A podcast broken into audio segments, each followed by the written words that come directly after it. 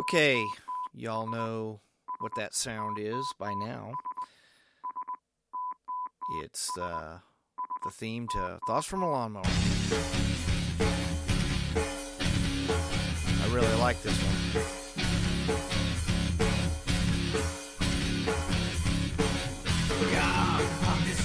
I really like Steve's voice on this too. Uh, I'm just being random right now. We're going to see where this uh, podcast goes. Hope everybody's ready. Some of you can't hear me what I'm saying right now, and that's okay. We'll see how things go today.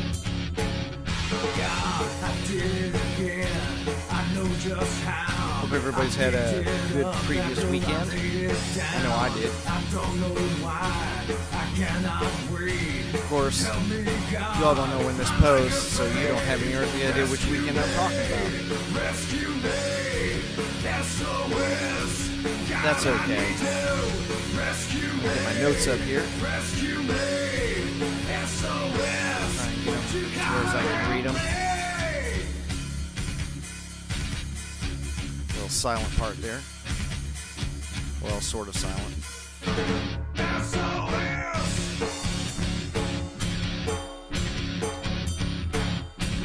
It's rainy outside today. Warm, well, a little cool, but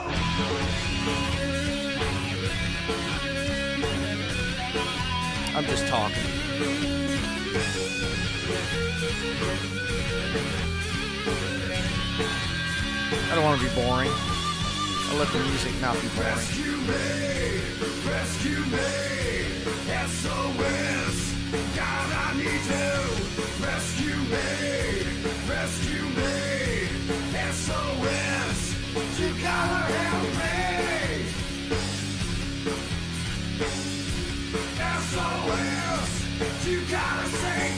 decided to in a little extra vocal there.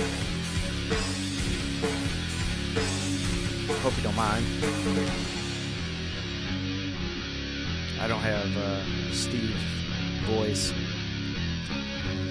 Okay, welcome to the next episode of Thoughts from a Lawnmower with Will Rouser, and uh, I'm not going to have a guest today. I'm going to do something a little different. I'm going to I'm going to do a monologue today, and uh, hopefully it won't be as long and it won't be as boring as my very first one. Uh, that was the last time I did a monologue. Was my very first podcast, and I went back and listened to it, and I thought, man, this guy is boring. Who is going to listen to this? But I feel uh, kind of a necessity to to take a break from the guests. I enjoy I enjoy a lot doing the guests, and uh, it's it's great when you can have a conversation. I actually do better in a conversation because I don't have to have as much. Uh, I don't have to generate as much content. The conversation naturally generates the content, and uh, I'm not as skilled as somebody like Rush Limbaugh or uh, Eddie Trunk or um, who else am I thinking of? Um, there's a couple others. Uh, I think, um, yeah, who am I thinking of? Well, Matt Walsh is a good one. Um, there's a lot of really, really good. Uh, ben Shapiro is another one. That's the one I was trying to think of. And um, these guys are just great at doing monologues, and I can do it when I have notes, and I've got notes right now, but I'm not going to necessarily follow them because I just kind of want to just want to chat with you folks today, and I hope that uh, I can keep you interested. There's a couple things that I just kind of want to get off my chest. Uh, since since this is thoughts from a lawnmower, it's my thoughts from a lawnmower. That's the whole that's the whole premise of the show uh, of the podcast is what I think. And I know some of you might say, well, who cares what you think, Will? And that's a really good question, actually. Who cares what I think?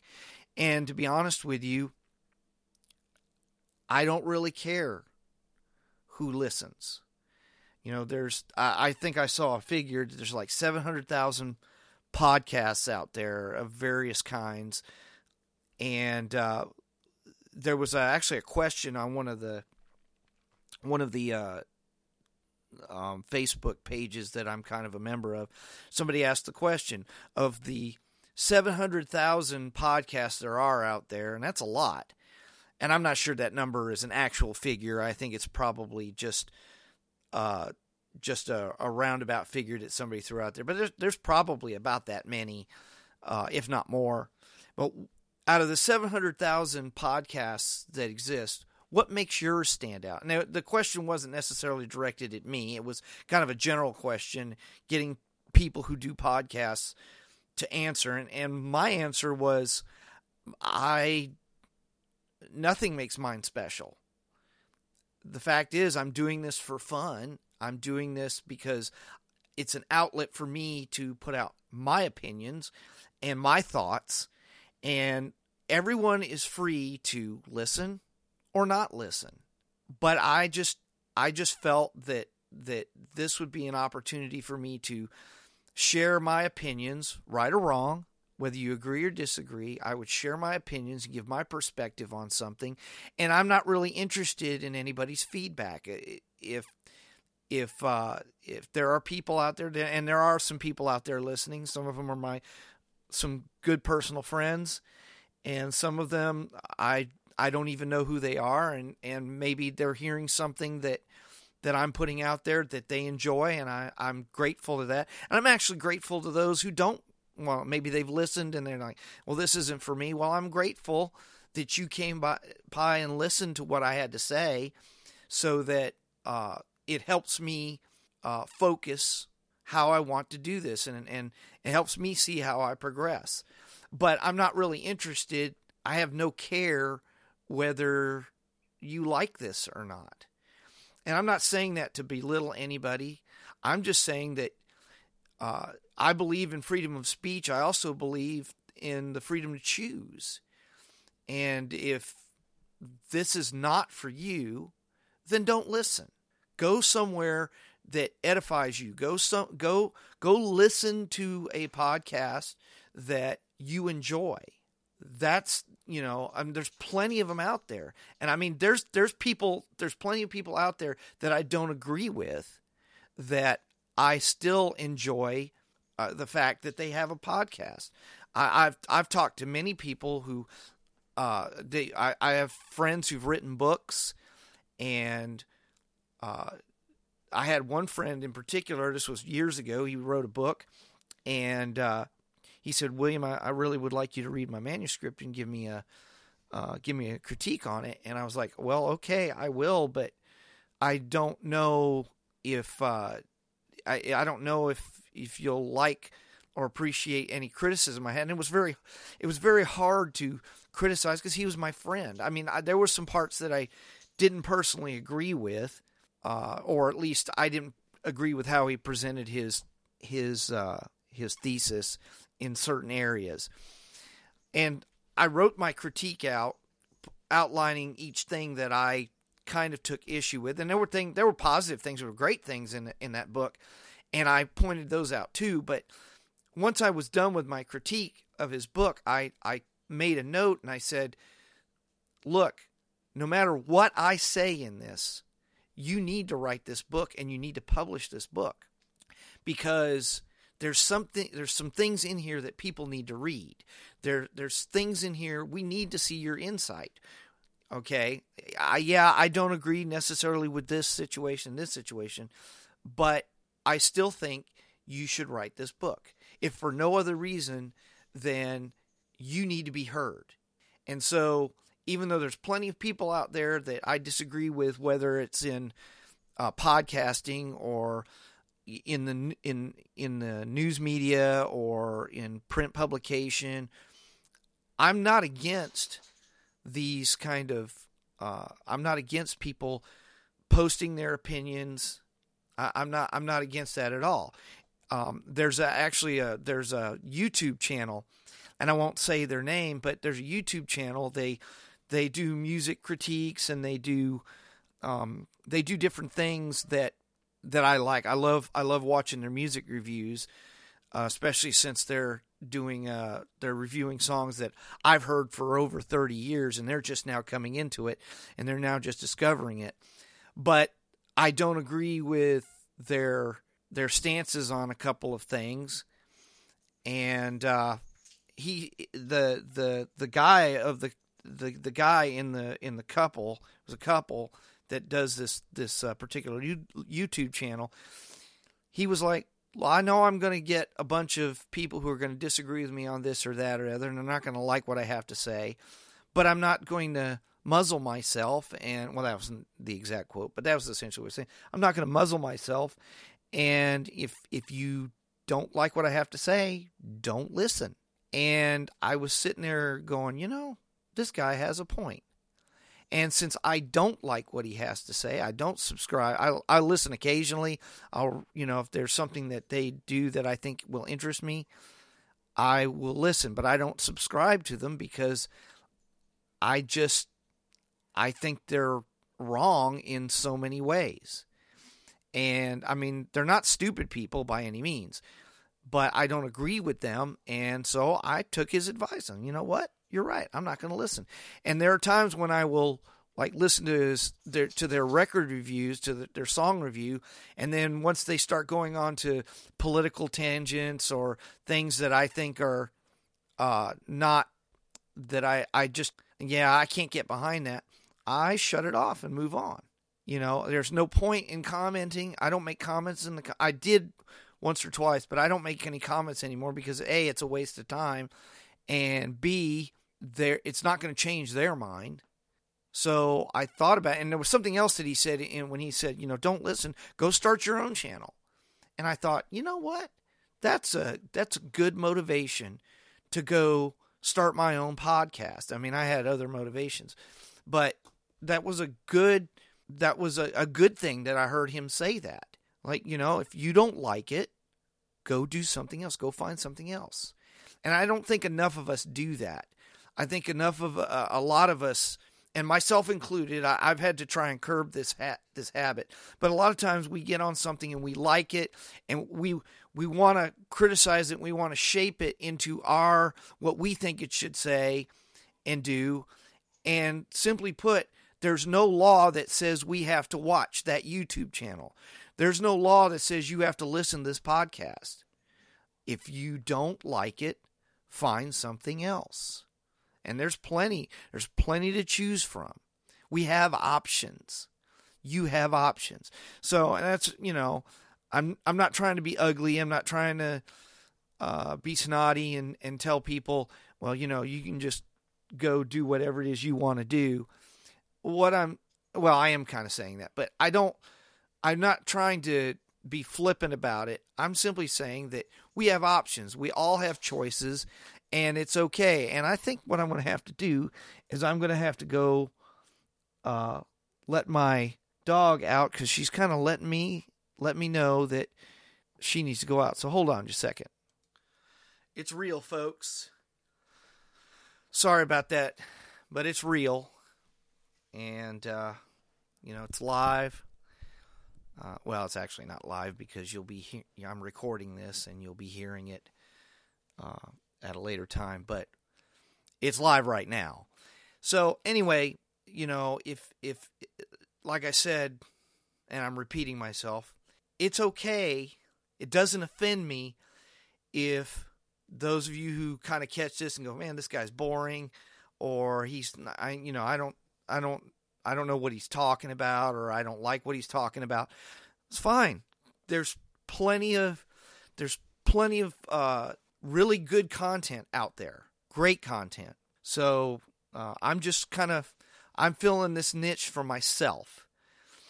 And so I guess with that, going all around that and kind of explaining, you know, what thoughts for a lawnmower is really about is along along with that is that I love having the guests and I I want to uh, I want to continue to bring some my friends and even some new friends that I've just met who have some great, you know, great things to talk about that I think are interesting, and I want to present that, present them to you. But I'm kind of uh, I don't know. I'm kind of I don't want to say bookmarking, but I'm kind of right now in be- in between guests, and I wanted to have some content out now that it's March. And as of this, uh, as of this taping, we don't use tape, but as of this recording, uh, it's March third, and uh, of 2020. Uh, just in case you know historians find this recording, um, and uh, so I don't have any guests lined up, and I just wanted to kind of talk about a couple of things that have caught my attention over the last, mm, well, the last couple of weeks, and uh, we're just going to kind of, I'm going to kind of buzz around a couple of things. It's uh, it's not really. It, it's kind of news. I'm not. I'm not. I don't do news per se. I just kind of try to find some interesting things to talk about. And one of the first things that that's really got my attention was with the band Stryper and what I am naming Cigar Gate. Now, for those of you who aren't aren't in the know about this, uh, Stryper is a uh, an '80s Christian heavy metal band, and I say '80s. I, I hate to use the term hair band, but that seems to be the uh, the term that is used. And so they're they're from the 80s and uh, they're from the LA metal scene.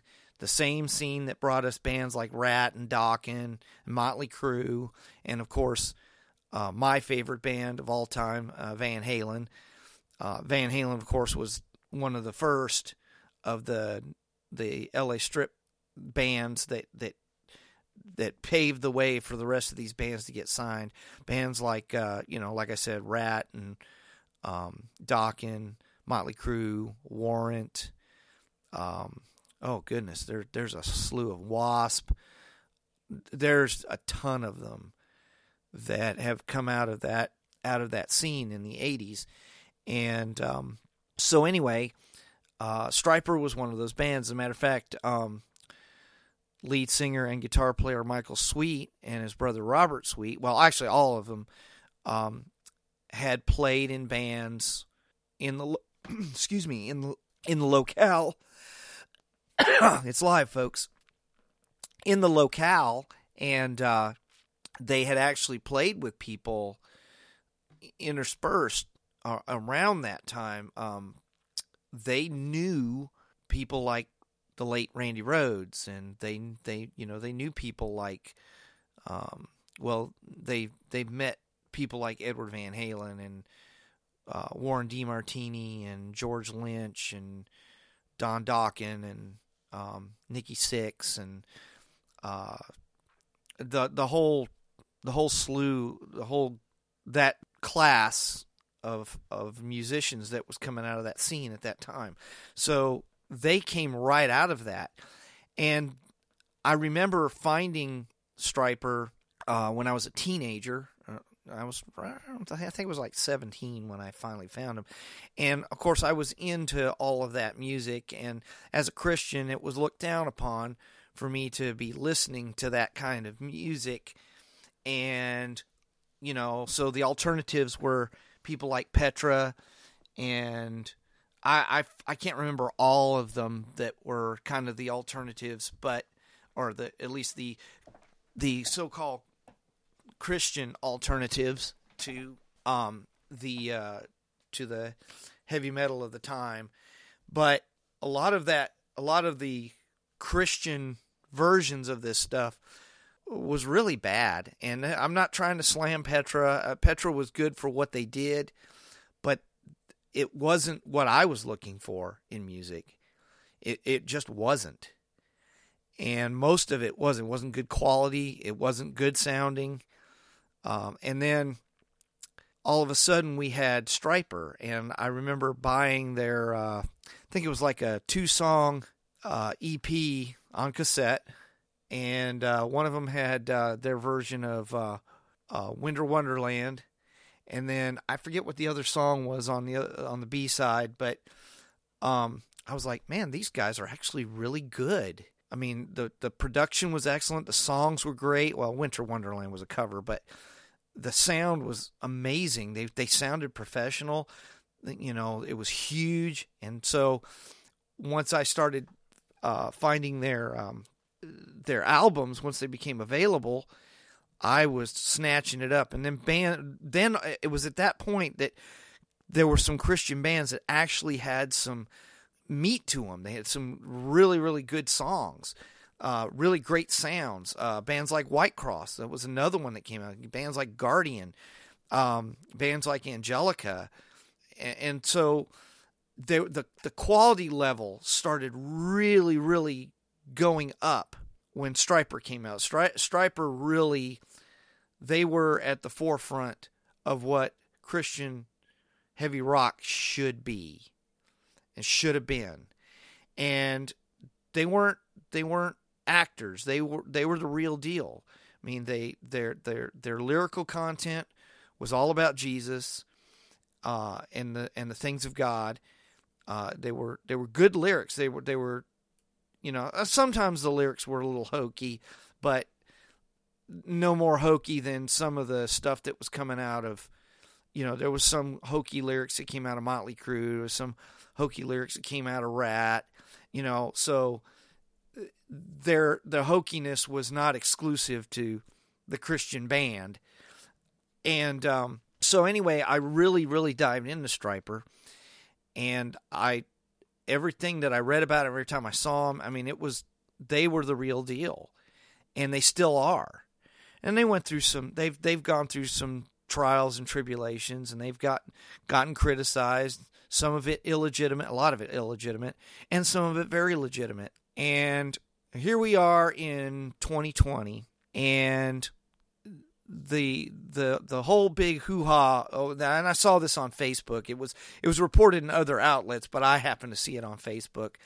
And it was apparently there's a picture that Michael Sweet, again guitar player and vocalist of Stryper, and their bass player Perry Richardson, who is a recent addition to the band, I think within the last 2 or 3 years and there's a picture of them just chilling out outside smoking cigars. And apparently, there's a bunch of Christians up in arms about this. Now, I'll tell you straight up that I don't really know if that many Christians are upset about it.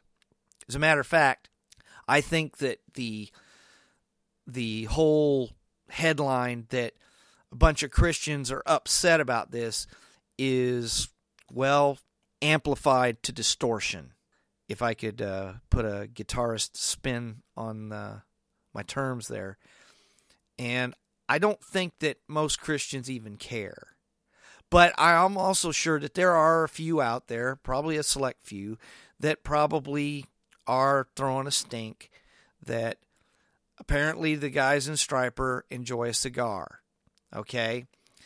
and so that has made the the headlines on Facebook, and it's made the headlines in I don't know, as a Loudwire, which is a a metal uh, heavy metal magazine, uh, online magazine, and um, and a couple of other outlets, and so apparently everybody's all uptight about Michael Sweet and Perry Richardson having uh, I think it's his name, Perry Richardson. Perry. I know his first name is Perry. So, anyway, I think that that's not right. Perry Richardson can't be his name. I'm gonna have to look that up. I didn't put that in my notes. I know his name is Perry. Uh, it, we'll just go with that right now. Um, so anyway, so we got Sweet and, and Perry who are outside smoking a cigar, and so we've got a bunch of people who are, I guess, judging them over smoking cigars. All right. And I saw a lot on Facebook, and I saw this on Facebook, and then I see a bunch of people running to uh, Sweet, to Stryper's defense, saying, you know, how dare you judge these men, blah, blah, blah. And eh, we've got a bunch of uh, what I consider, at least in this, self righteous Christians who are judging the judgers. And so I kind of want to make uh, I want to make I want to address three groups here in in this this whole uh, non controversy. It's really a non controversy. It really doesn't it doesn't matter really. But I'm going to address the three uh, primary actors, and they're they're groups, but I'm gonna I'm gonna address them. And so, my first address is to those judging the band. Okay, and I would ask you if you're judging the band because you saw a picture of them smoking cigars. Why in the world are you all up in arms over this? This is a total non issue. Okay? Smoking is not a sin. Now, I know some of you who are listening right now who may be Christian might hear that and go, I can't believe William claims to be a Christian and says smoking is not a sin. Well, it's not. I haven't seen anywhere in the Bible where smoking is even remotely called a sin. Now, you might respond to that by saying, well, there's a lot of things that aren't directly addressed in the Bible that we know are sins, and that is true. You would also you could also argue that that they didn't have smoking back then, which I don't I don't believe. Um, smoking is a very old habit. Okay, but and there are various reasons for why smoking was started. Well, I'll tell you one reason. You know, people people didn't bathe regularly like we do nowadays, and uh, I mean, in especially in European cultures and Asian cultures and in Middle Eastern cultures, you know, bathing was a luxury for you know maybe once a month, twice a month. So you know, people stank and that's why you had all sorts of perfumes and you had all sorts of uh, you know scented well i forget what they call it but uh, you know they had things to help make the odor mask the odor of body odor. And anybody who's been around somebody who hasn't bathed for a while you know what i'm talking about. So smoking if you aren't aren't aware of it it it masks odors because it him it it hinders your sense of smell. Uh, I know plenty of people who they've smoked that they can't when they smoke they can't smell certain bad odors. It helps them, you know, they they they can't smell it. And then of course after they quit smoking, then they go back and they'll be with someone like now they know what us non-smokers and I'm a non-smoker, now they know what we smell on smokers. Um, and I'll tell you this right now smoking, I, this is what I think about smoking, okay? I think smoking is a nasty, ugly habit. I think smoking is, personally, I, I don't really like it. Although I will have to tell you, I'd rather see somebody smoke than chew tobacco or snuff. I, ugh, that's just disgusting to me. But I'd rather see somebody smoke if they had to indulge in tobacco products at all. I'd rather see him smoke. Um, that is a personal opinion, as is a lot of this. But I would tell you that while I think smoking is a bad habit, I think it's a bondage. I, I, I, I do believe that smoking is a bondage. I believe people are hooked on it, and it's I believe it's unhealthy right? And you can argue from the scriptures, well, you know, you're doing damage to your temple, to the to the temple of God. Okay, that's fine, but if you're gonna if you're gonna say that, then you might want to think about how much soft drinks you consume. And I consume my fair share, by the way.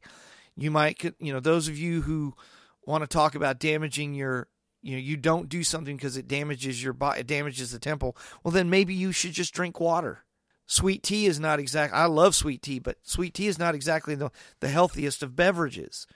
Okay, what about coffee? You know, coffee has its has its health benefits, but it also it has caffeine in it, and that is uh, a problem for the temple.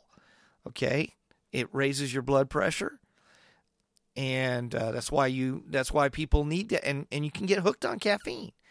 So if if you want to talk about not damaging the body, maybe you need to reconsider some of the things that you choose to consume and you don't think about it. So anyway, back back getting back on the subject, uh, I I while I think smoking is a is an unhealthy, nasty habit, I don't think it's a sin. I don't I don't believe the Bible points that out that it's a sin. I don't think it's a good thing. And you could probably argue that it would be better for the saints of God to not smoke. But let me tell you, I, am going to tell you straight up that I have had. I'm sorry about that sound effect there. Um, I'm running this on my PC, and uh, unfortunately, I got various alerts, so we'll just ignore it. But at any rate, uh, I lost my train of thought. While I think that that uh, it's an unhealthy habit. Oh, I know what I was going to say. That while I while I, I I think you could probably find scripturally that this it'd be better if the saints of God don't indulge in certain habits. There were many really really good Christian movers and shakers who smoked, who either smoked cigarettes or smoked cigars. Uh, I can think of two uh, C.S. Lewis, who is probably one of the most brilliant modern theologians. When I say modern, he's been dead for a long time now, but um, 20th century, and uh, he smoked. And uh, I believe uh, J.R.R. Tolkien, who was a contemporary of C.S. Lewis, also smoked cigars at least.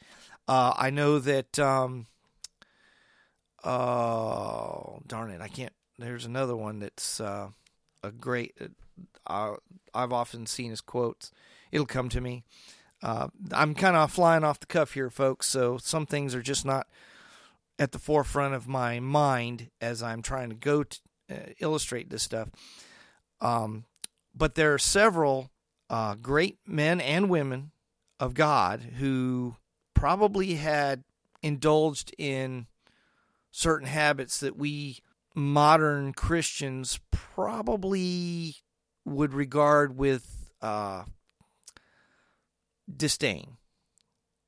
You know, we can't really we can't really say they're sins, but you probably shouldn't do it. And I grew up Nazarene, and uh, Nazarenes were very um, uh, we were very I'm going to use this term. It's not. I'm not using it in a political sense, but we were very conservative in in certain areas. Uh, very, very, very, and you know it was. You know you didn't you didn't drink, you didn't smoke, you didn't go to R-rated movies. Uh, PG-13 movies were even suspect. It's probably better that you didn't go to those either. You know, we didn't do this, we didn't do that. You know, and some of that was some of that was fine because it was a response to the culture. And I kind of understand it, but that didn't make them that didn't make them necessarily biblical mandates. And I don't think that I don't think it's a biblical mandate to not smoke. Now I personally don't, but that is my personal choice. And although it was probably influenced by my uh, religious upbringing, I really it, it, it has less to do with a religious prohibition and more of a personal one. So at any rate, um, those of you who are judging the band on this picture, guys, get over it. They're just they're just relaxing. Okay? We have a whole lot of other things in this world to concern ourselves with, you know, as Christians that smoking the cigar doesn't even I bet I bet you that doesn't even register on God's radar. I'm just going to be straight up honest with y'all. I really don't think that that God much cares about this. Now I I don't know what God, I don't know what their personal relationship with God is. I don't know what's going on in their souls and in their minds, in their hearts. I don't I don't know you know maybe god is convicting of them them to not do this and they're rebelling against it or maybe they haven't heard it yet i don't know but i know in my heart for me it's wrong but it's not a sin and as a as a pastor friend of mine has quoted a couple of times in his sermons he said look you know your your conviction uh, oh wait a minute now I'm now I'm not going to get it right. Um, your uh, yeah, your conviction is not my command. That's how it goes. Your conviction is not my command. I, you know, and so I, I, I say to you, those of you who are judging the band, uh, you just need to get over this. You, you need to get over it, and you need to shut up about it because you can't take from that picture anything more than just them sitting back and relaxing and taking a puff on a cigar. That's it. That that's all there is to it. They haven't done anything wrong. There's no evil in that. Okay, and I'm I'm sure I would have plenty to disagree with me on that, and that's fine. But you can't prove to me that it's a sin, and you certainly can't prove to me that it is a problem. Us Christians need to use our our spiritual and mental energy to fight.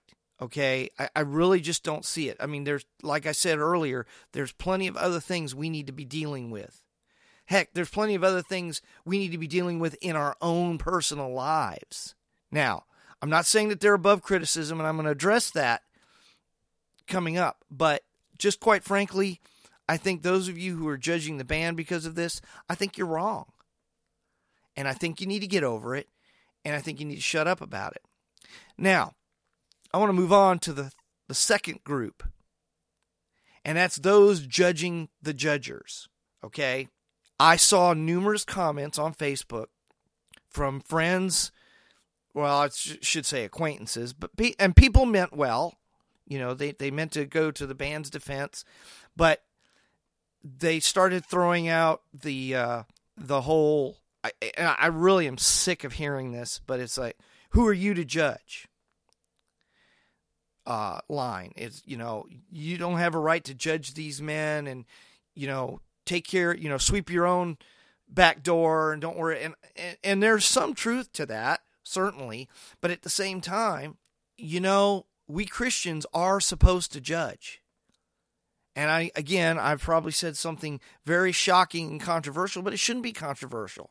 We make judgments all the time. We're supposed to make judgments because A, we don't know men's hearts, and B, we don't have a complete understanding of the situation. I, I know, uh, you know, I've studied martial arts, and one of the things that we have to do that, that, that helps you assess a situation is called situational awareness. And you don't always know what your opponent is going to do. And a lot of times people get into situations, uh, self defense situations, that they shouldn't have had to get into that they shouldn't have they, they would have never gotten involved in had they not fallen for the the what's the word I'm looking for the the the camouflaged intent the the, the camouflage designs that that somebody has for you and and what I mean by that as I was watching a uh, I was watching a uh, video by a Wing Chun practitioner and he was talking about how now he trains and he trains and he trains and he trains. But he said, you know what? The biggest thing is I can walk up to an opponent, and a lot of times what you do, how just because you got skills doesn't mean you can't de-escalate the fight. You can't if if you can de-escalate, it's always better. And he was talking about, you know, I don't know what how much training my opponent has. He might have more training than me. He might be faster than me. He might be um, uh, he might be smarter than me. He might have a bunch of friends around that when he's got me distracted, then they can knife me. He might have a weapon. So the biggest thing for you to do, the, the smartest thing for you to do is to de-escalate, is to, you know, even put your hands in a position that looks aggressive, that your opponent you want to fight. He may want to fight you, but if you really don't want to fight him, you might want to consider how how you place your hands. You know, you might want to consider how you place your stance. You might want to consider how you um the voice the, the terms the words that you use. And his whole point was that if you don't need to fight, don't fight. Don't put yourself in a situation where you have to use your abilities. Because if you make one wrong move, or the guy has a knife or something like that, bam, you're dead. And all the all the all the skill and stuff that you had is is going to be lost because a knife, you know, a knife to the gut, you got no fight after that. He was like another thing that he kind of was addressing is like, look, you might have all these great skills, but it's really not a smart idea to walk down an alleyway. You see six guys that kind of look kind of nefarious down a dark alleyway. Why are you going to walk down that dark alleyway? I don't care how much skill you've got in martial art. That's just stupid. Okay. So you have to make judgments. And oftentimes, I mean, we do this all the time. There, there are times when you make judgments based on stuff that you don't know. And you should. Any smart person is going to make a reasonable judgment.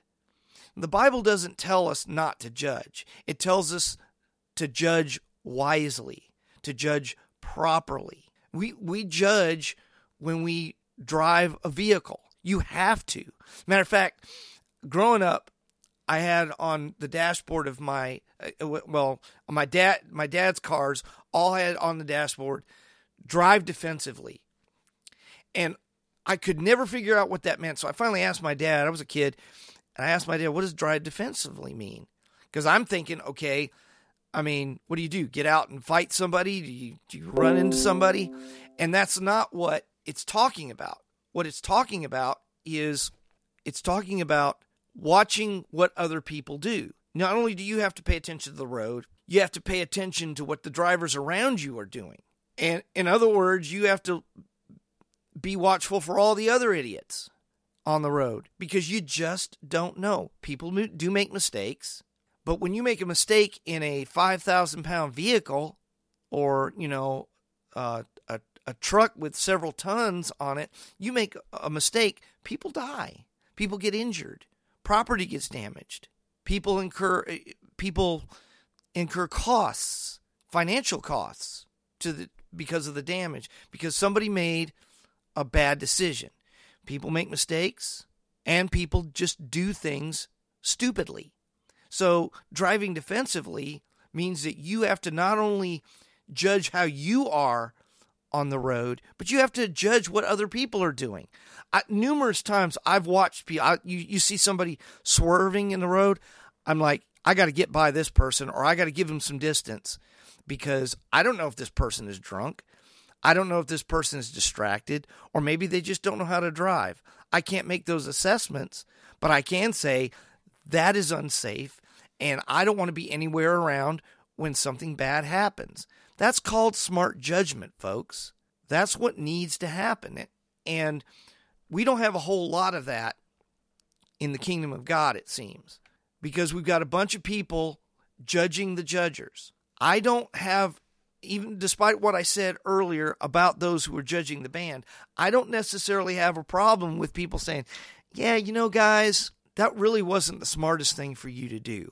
I, numerous times in my own life, I've done things that weren't necessarily wrong, but they were seen by other people as not the best thing I could have done. Numerous things.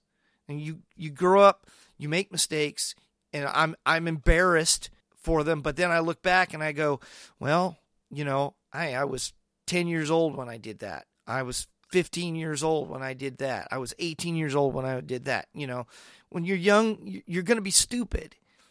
And you you know, if you don't learn from your mistakes, uh, then you're then you're going to stay in stupid, you know.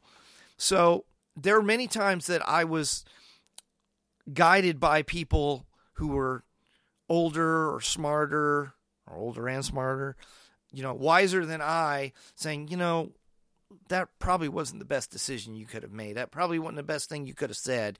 That probably wasn't the best thing you could have done. Um, was there no alternative to that? Was the question I got many times. You know, my father numerous times like, you know, really, William, you're smarter than that. And so, and was my dad making judgments? You better believe he was making judgments. And we've got to stop living uh, in this only God can judge me mentality. I, I see that on shirts and, and in tattoos, you know, only jo- God can judge me. Well, ultimately, yes. Only He can, only God can make a final judgment on your soul. But while we're on this earth, there are plenty of people that can judge you, and they should. We should be making judgments. We should be making judgments about what our children do. We should be making those judgments. We should be on uh, not, not only what our children do, but what other people do when they're around our children. When when my children were small, and we would go to the store, we'd go to Walmart or whatever, I knew where my children were at all times. They were either, especially when they were really really small. I had one of them in the cart, and I had uh, my hand, their hand in my hand, and if their hand wasn't in my hand, I had my eyes on them at all times. They didn't they didn't run around to the other al, uh, to the other um, uh, row of of um, in the store.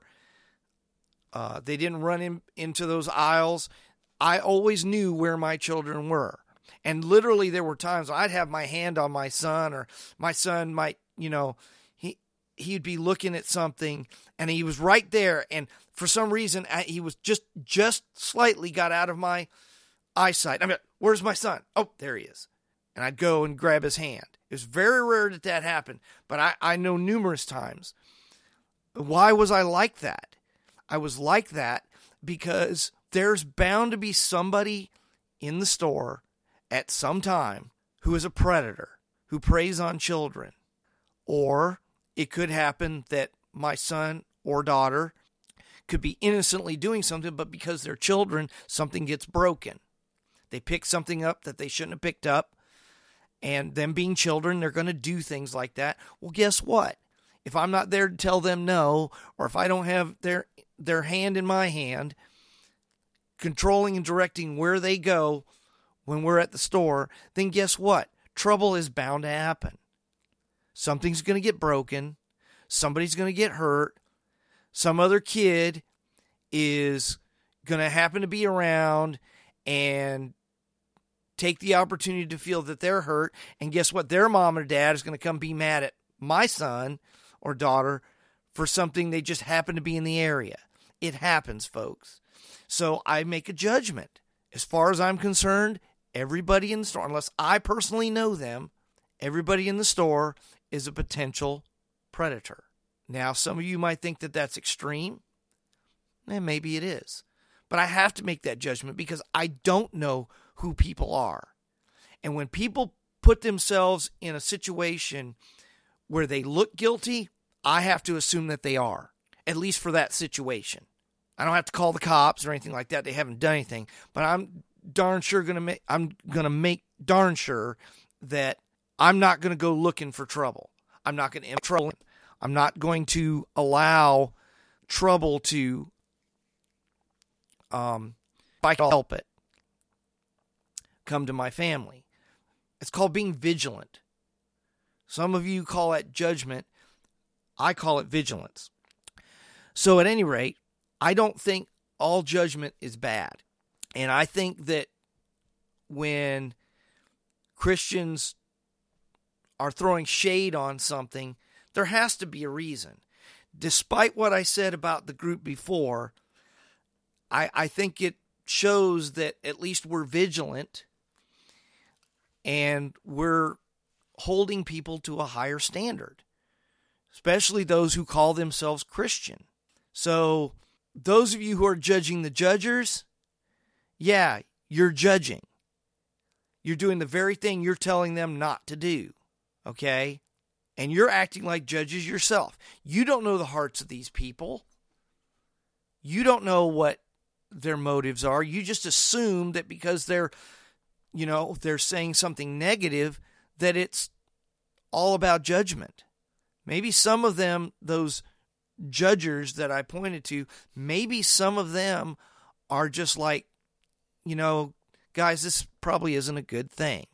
And I, to be honest with you, I think that that the reaction of judging the judgers is just flat wrong. We've gotten we've gotten in our in, in our minds here in, in the church lately that we shouldn't judge anything. I was listening to um, years ago on XM radio. I was listening to uh, the uh, Radio Factor by Bill O'Reilly, and he he said something, and I wrote this down. I didn't I didn't draw it up, but he he said something to the effect of, "We're in a culture of no judgments. We're not allowed to make judgments at all. We're we're constantly thrown at you know." Those who are without sin cast the first stone. And we all know nobody nobody on this earth is without sin. So therefore no stones are being thrown or should be thrown. Well, that's all well and good, but meanwhile, there's a lot of stuff happening right in front of our faces that we could do something about, but we don't want to judge. And we're we're so afraid of getting that label placed upon us Christians that all you guys are I see it all the time. Judgmental Christians. Judgmental Christians. Well, first of all, let me tell you something. Okay? Judgment is not the exclusive domain of Christians. Secu- plenty of secular people make judgments all the time, and they make often unrighteous ones, unfair judgments. But that's okay. That's okay. We can't call people out on that. We can't say anything about bad judgment. Only Christians are not allowed to make judgments. And we've done that to ourselves. We've done that to ourselves. I'm gonna tell you what. I'm a father, and I I can I'm, I know I'm speaking to some fathers and mothers out there. I'm gonna tell you something. It's real easy to talk about not judging until some if you have daughters and some boy comes around and he's got eyes for your daughter, you better believe you're judging that boy. I know I am. You're doing your research, you're doing your homework, you're watching. Why? Because we're men and we know what we think. So you better believe we're making judgments. Mothers, you're doing the same thing. You're doing the same thing with your boys. You're making judgments. And you should. If you're a parent, if you're a good parent, you're making judgments. You're deciding who's a hel- who's a healthy friend and who's not. You're deciding what a healthy you're making a judgment about whether or not the relationship your daughter is in with this guy is a healthy relationship or not. You got to make that call. Man up, woman up, and make that call. Don't be afraid to make judgments. Like I said earlier, when we're driving, we make judgments all the time. When we're watching TV, we make judgments all the time. Granted, not always the best ones, but we make judgments all the time. And I'm I'm I'm going to deal a little bit with this later on, but in politics, we should absolutely be making judgments. As a matter of fact, I would dare say that part of the reason why we're in the uh, the I won't say the political miasma we're in, but this the the the situation we find ourselves and the discontent we find with our political arena is largely because we citizens have not made good judgments and we voted these idiots in. I made a I made a comment uh, back when the uh, Virginia legislature and the governor of Virginia was making um, plan designs and plans to basically uh, infringe upon the Second Amendment rights of of its of Virginia citizens. And I, I made some comments on Facebook and some, some posts, and I remember saying, you know, as much as I, I, I do believe that the, the people of Virginia need to rise up and they need to, to protest this and they need to let the, the Virginia governor know that he is overstepping his bounds and the legislature overstepping their bounds. But I said, but you know what? You guys voted these idiots in. What did you think you were going to get? I, I mean, stop and think about that. In this country, a lot of the reasons why situations we're, we're in politically the, the, the political policies of the people that are in. We complain about our government, but we, the voters, put these idiots in place. California, they don't call it the People's Republic for nothing. I mean, it is absolutely ridiculous. The same people who voted for Gavin Newsom are going to be the first people to complain about the high taxes, which they already have. I mean, think about it, folks. You're not making the proper judgments you're not doing your homework. So those of you, uh, let me let me cycle it back to the Stryper Gate, uh, to Cigar Gate. Those of you judging the judgers, even though I just said a little bit ago, I said that they need to get over this. At the same time, you guys, this group, the ones judging the judgers, you need to stop it too. You need to stop it, okay?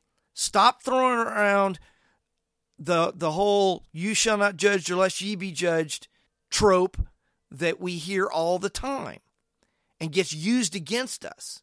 Yes, we're supposed to judge. We're supposed to judge wisely, but we are supposed to judge. So stop telling people they can't make judgments. All right?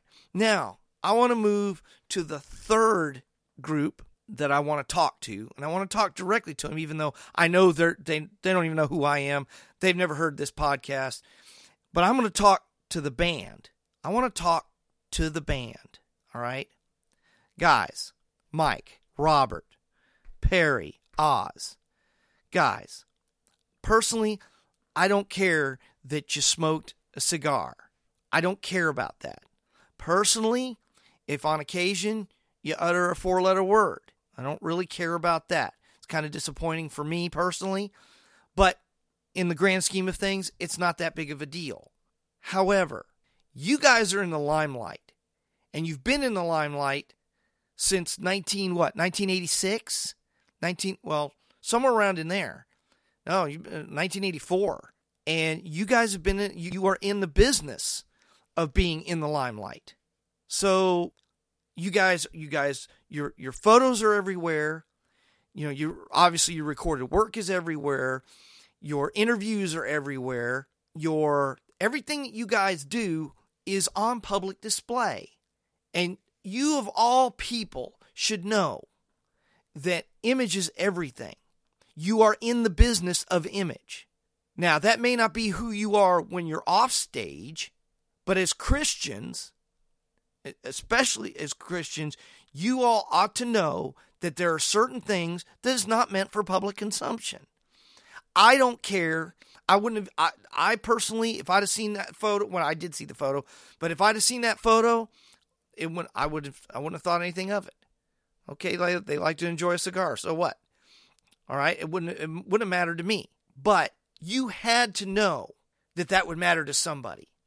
And you had to know that you guys, whether you like it or not, you guys are held up in high esteem and you're you're a public figure. You're you're no different than the president or um, you know a politician or a movie star.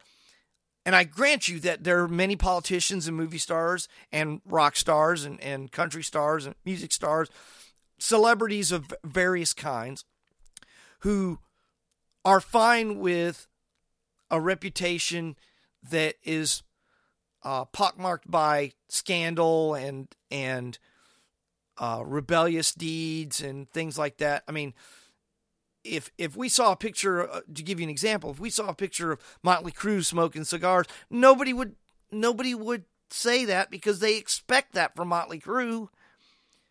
If we see pictures if we see photographs of them and they happen to have dirty magazines around, no one's going to bat an eye because that's Motley Crue. We expect that from them. I'm not saying it's right. I'm just saying that that's what we expect out of them because the world is going to live like the world. Okay? But when you do it, when you do something, then everybody's going to see it. And I'm not saying you should I'm not saying you should be ashamed of smoking a cigar. I'm not saying I'm not suggesting that at all, but I am saying that you guys. I, I saw some. I saw. I think Michael Sweet made some kind of post about in in reaction to the reaction, and he.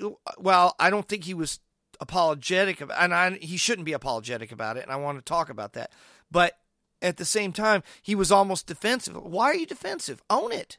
You should have simply come out and said, "Look, there's no there's no biblical prohibition that says we can't smoke cigars. Okay? But to be honest with you folks, uh, with you with you guys in the band, to be honest with you, you should have never released that picture in the first place. Not because you don't have a right to, not because you, you're not allowed to smoke a cigar, and not because you're not allowed to post a picture of but because it wasn't the smartest thing you could have done. It was just not a smart thing to do. I, and I'm I'm going to use a rather extreme example to to make my point.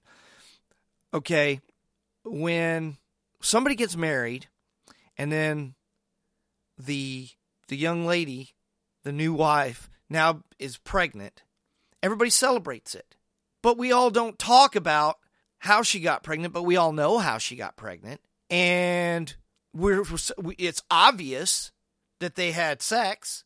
It's obvious but we don't need to talk about that because we all know why, and that was perfectly fine. We also don't need pictures. It's perfectly legitimate and fine and wonderful that a young couple who's gotten married has sexual relations. It's it's perfectly okay. But we don't need pictures. We don't need graphic descriptions. I don't need to know what he said to her or what she said to him during the act. That's nobody's business. It's fine hey, do whatever you want to do, but it's not really wise for you to it, it would be very very uncouth for the the young man to bring pictures. Yeah, this is what my wife and I were doing. Y- y- really? We already know. We don't need to see that. We don't I don't your pillow talk is none of my business. Okay, now I'm not trying to equate smoking a cigar to sexual intercourse by any means. Uh, that I, am sorry that I, I'm almost sorry that I even use that comparison. But um, what I'm what I am saying is that guys, just because it's okay for you to do it doesn't mean that it's going to be okay with everybody else. And maybe to avoid some of this controversy, maybe you shouldn't have posted that picture. I mean, in reality, you guys have to own the some of this responsibility for the criticism that you received. Was it was it okay for you to to to smoke a cigar? No, I mean it was fine. I I don't have a problem with that, and you don't need my permission by any means. I don't I don't see any biblical prohibition. All right, and quite frankly, you posting a picture doesn't bother me but it obviously bothers somebody. So either A, you have to choose to not post the picture and avoid the controversy, or embrace the controversy when it happens. You can't be mad at people who make I, am not I'm not gonna say it's a legitimate criticism, but at least it was an honest one. It was, you know, I don't really think that the people who were criticizing you for that were doing so just just to criticize you. You're not the victim here. Okay? Nobody's a victim here. none none of the groups that I mentioned. You're not you're not a victim here. You guys are in the business of image. And so you shouldn't be surprised when certain images disturb people, even in a little bit. You have to own that. Politicians, that's what they do all the time. Politicians are, I, I think some of them aren't as smart about it as, as others, but politicians are always concerned about what is perceived. I mean, they run entire campaigns based on perception. Now, you're not politicians, but you have a product to sell. That's another thing. You look at products that that are advertised on TV. Perception is everything. Um, those of you who are following this in the news, look at the coronavirus. Do you know that Corona beer is suffering sales because of the coronavirus just because of the name recognition? It really, it, you know, you'd think it's a joke and it is kind of funny, but the truth is there are people who are not buying Corona beer just because it has the same name. Really? Why? Because association, guilt by association. And it's unfortunate that people do that. And it's, un- it's unfortunate because Corona beer was around, you know, and doing just fine before this, the the media hyped up the the coronavirus, and I do believe that it's a media hype. That's probably for another podcast. But at any rate, the point is that image is everything. Image is everything. You know, it, we we talk about, you know, sometimes we say, well, you know, image is what you want people to see. Well, yes, that is true. But let me tell you something. You know, the Bible talks about how, you know, our behavior mars the image of Christ right, when, it, when it's bad behavior. As a matter of fact, I forget where the passage is, but it says that, that oh, and I, I can't recall the exact scriptural passage, but uh, that God's name is. It, I I think Paul, the apostle Paul, says this. I forget which epistle he says this, but he says that that God's name is blasphemed because of you. God's name is blasphemed among unbelievers because of you. Okay? And it's because of an image problem. When we don't do and behave and act in certain ways like we're supposed to, and we do that in public, it now becomes an image problem. Yes, Stryper, you guys have to own this, at least some of the responsibility. So I've spent enough time really on this, but just to kind of recap to those judging the band, get over it. Smoking is not a sin. To those judging the judgers, Shut up. Stop throwing around the judge not lest lest ye be judged mantra. Because that's taken out of context. And quite frankly, I do think that we need to have people out there judging things. We need to have people wiser than us pointing out when we do something stupid. And to the band, guys, suck it up.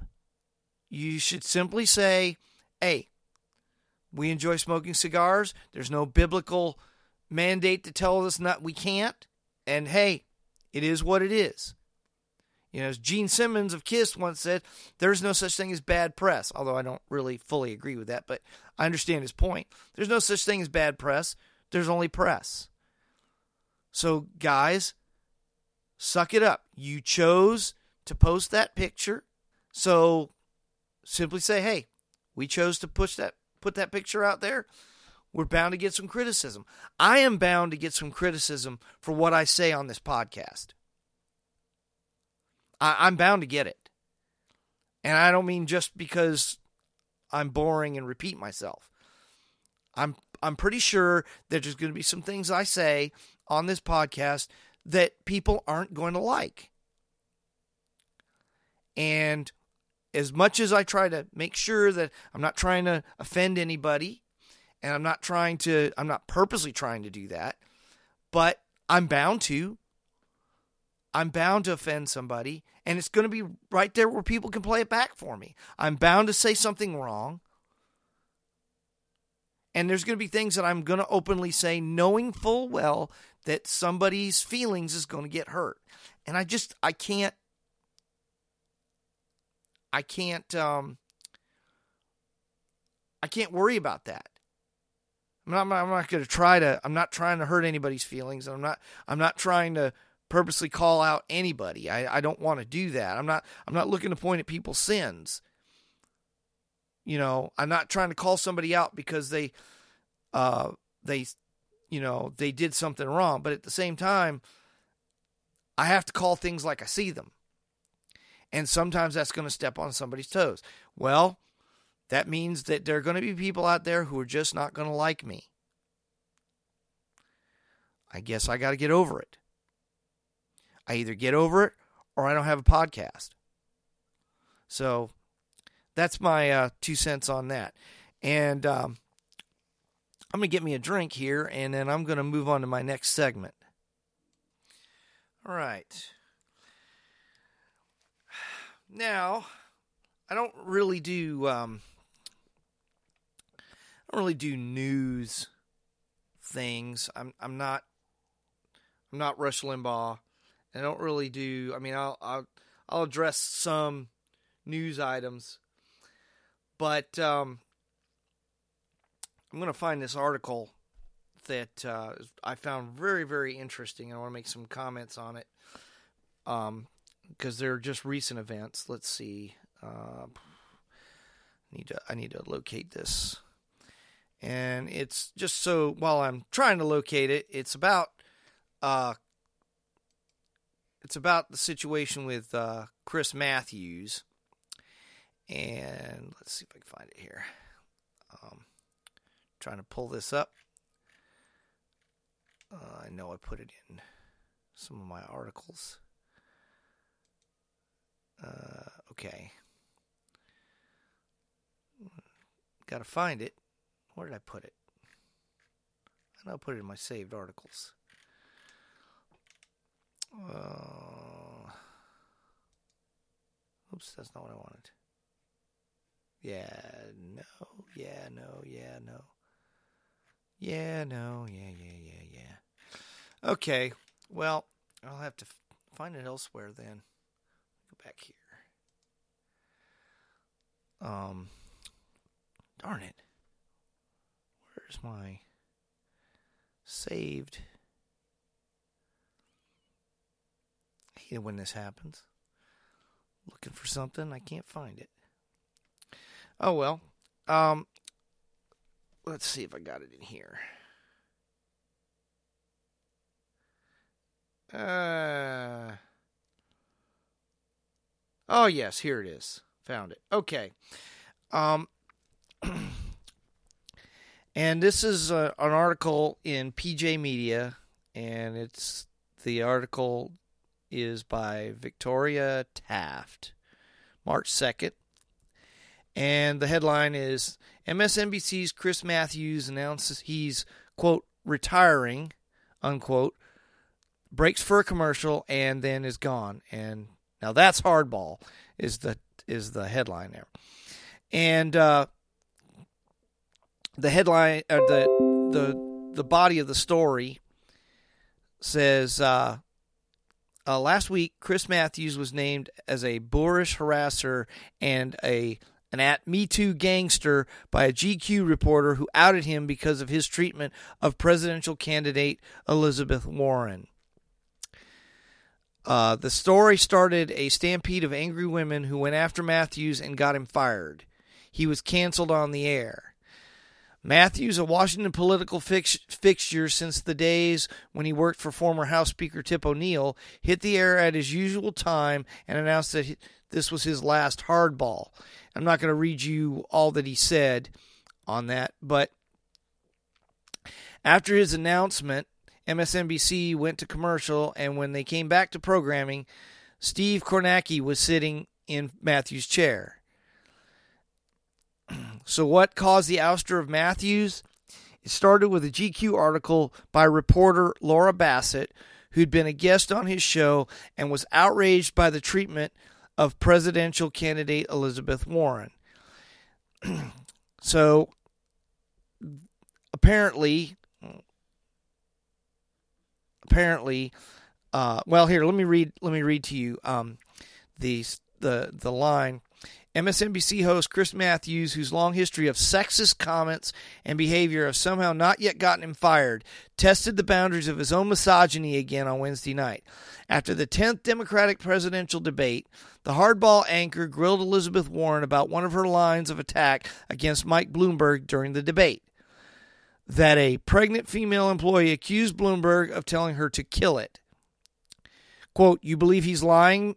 Unquote, Matthews asked Warren of Bloomberg's denial. Quote, I believe the woman, which means he's not telling the truth, said Warren, who recently had to defend her own credible story of pregnancy discrimination. Quote, and why would he lie? Matthews said. Just to protect himself? Quote, yeah, and why would she lie? Warren responded pointedly. She backed up her outrage with her own experience with. Uh, I'm sorry. Now we're back to about uh, Miss Bassett. Um, she backed up her outrage with her own experience with Matthew's creepy sexist behavior, which never became more than leering and inappropriate comments. And she writes, in 2017, I wrote a personal essay about a much older married cable news host who inappropriately flirted with me in the makeup room a few times before we went live on his show, making me noticeably uncomfortable on air. I was afraid to name him at the time for fear of retaliation from the network. I'm not anymore. It was Chris Matthews. In 2016, right before I had to go on his show and talk about sexual assault allegations against Donald Trump, Matthews looked over at me in the makeup chair next to him and said, quote, Why haven't I fallen in love with you yet? Unquote. When I laughed nervously and said nothing, he followed up in the make to the makeup artist, quote, Keep putting makeup on her. I'll fall in love with her, unquote. Another time, he stood between me and the mirror and complimented the red dress I was wearing for the segment. Quote, You going out tonight? He asked. I said I didn't know, and he said again to the makeup artist, quote, Make sure you wipe this off her face after the show.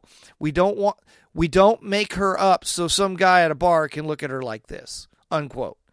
Again, Matthews was never my boss.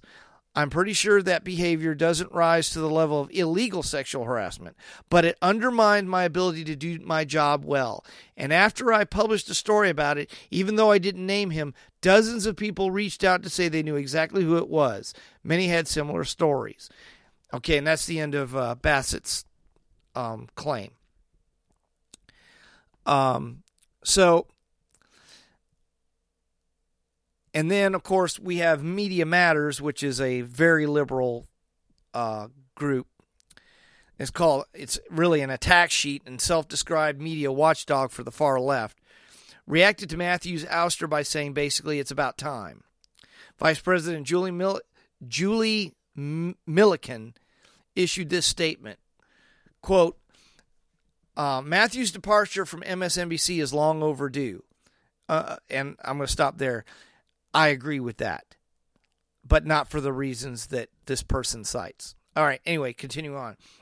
He has decades. He has a decades-long history of misogyny on and off the air, and even openly bragged about whether women measured up to his quote Chris Matthews test unquote of women's attractiveness. He spoke derisively of female politicians, derisively of female politicians, excuse me, complaining about their voices and diminishing their accomplishments. He had a particular fixation on whether powerful women were castrating their male counterparts. Matthew's derogatory behavior towards women extended off air as well. I just want to stop there just for a second. Okay, isn't it interesting that uh, Julie Millican, vice president of Media Matters, isn't it interesting that what she calls misogyny is, at least on air here, is not speaking well of the women. Okay. Now, I find it interesting. Well, let me go on. Let me go on. I'll I'll, I'll get to my point on this shortly. Um, continuing on, uh, he had a particular Matthews had a particular fixation on whether powerful women were castrating. I already said that. Um, okay. Uh, NBC Universal has settled at least one sexual harassment claim against Matthews, and has and as recently as last week, journalist Laura Bassett, who I spoke of above, disclosed that Matthews behaved in a gross and inappropriate manner when she was a guest on his show. Now, I'll stop there. I'm sorry. I don't like Matthews. I disagree with him very much and have disagreed with him very, very much. But how in the world is what he said gross and inappropriate? I, don't I don't get that. I, I don't understand that. How is it, you know, he didn't try to fondle her breasts. He didn't, you know, I mean, it was very clear that he saw, thought she was attractive, but I, I still, I don't understand how thinking a woman is attractive and even mentioning it is sexual harassment. Okay? I, I don't get that. You know, he it didn't. I didn't sound to me like he asked for any favors. It didn't sound to me like he, uh, and it wasn't reported as that. All he did was he just complimented her, and it made her uncomfortable. Now, I wasn't there, and maybe there was a creepy manner in which he said it. Okay. Being creepy is not necessarily sexual harassment. Okay? You know, maybe that's your perception. Him being creepy maybe have been your perception.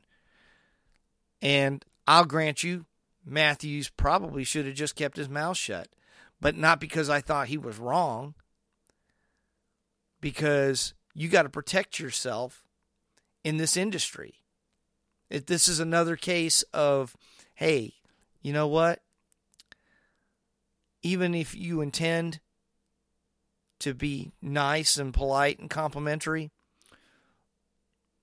you know, you probably should just not say anything because that way you will avoid trouble, especially in this climate, today's uh, political climate and the cultural climate in which we find ourselves. Okay, so anyway, um, Despite all of this, MSNBC continued to give Matthews a powerful platform on the network, making him a feature of their political commentary and a staple of their election coverage. No matter how the decision was made for Matthews to exit, the fact remains that NBC turned a blind eye to his sexist, misogynistic, and offensive behavior for years. This move was beyond overdue, and the network should be ashamed to have propped up this man for so long. Media Matters has documented Matthews' misogyny for years. He was also named Misinformer of the Year in 2005. The Misinformer designation is presented annually to the most influential or prolific purveyor of misinformation, lies, and smears in the U.S. media. And Media Matters should be right at the top of that list. They do nothing but distort and misinform that's all they do. That that's that's their whole purpose for existing. So I really, you know, them saying that is, you know, the pot calling the kettle black. As far as I'm concerned. So anyway, uh, the article continues. Now, no longer quoting um, Miss Millican. The NBC News gods decided that Matthews' gross behavior was more detrimental going into a presidential election than having him on set. And I think that right there is where all of this comes from. I, I think that, okay, like I said just a few minutes ago, I'm not really, I don't I'm not really disappointed that Chris Matthews is gone from MSNBC. And uh, Media Matters is correct. He is a misinformer. He is a he is he was he was basically uh, exactly what Media Matters is. And uh, he was a cheerleader for the left. And uh, so, you know, what I'm looking at, I'm looking at this as, well, they eat their own, and they do. The left eats their own because now, well, I'll tell you what I think got Matthews fired. It was not his quote unquote misogyny. They were MSNBC was fine with that. They were okay with that. Just like NBC was fine with um, Matt Lauer's exploits. Everybody knew what was going on with Matt Lauer. Everybody, it was only when it got exposed that everybody started running to the hills. All, all the, the, the NBC execs started running to the hills and they fired him. They knew what he was doing. And I'm also going to say this, and I'm not defending Matt Lauer at all, but you know, there were a lot of women who were complicit in the in his sexual exploits. I'm not saying he didn't do anything nefarious. I'm not saying that. I'm saying that some of the people that are pointing fingers at him were willing participants. Not definitely not all of them, but some of them were. And that came out too. But Matt Lauer lost his job. Okay? And deservedly so. But the um the execs knew what they, what was going on with Matt Lauer, just like MSNBC knew what Matthews was doing, and they were perfectly willing to turn a blind eye until his gross behavior became a liability. Uh, let me throw another one out there. Far worse than, than Matt Lauer or Chris Matthews. And that's Harvey Weinstein. Okay.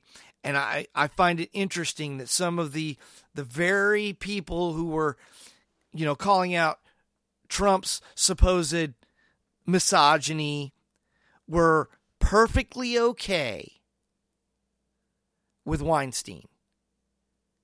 They knew what he was doing. They they all knew what he was doing.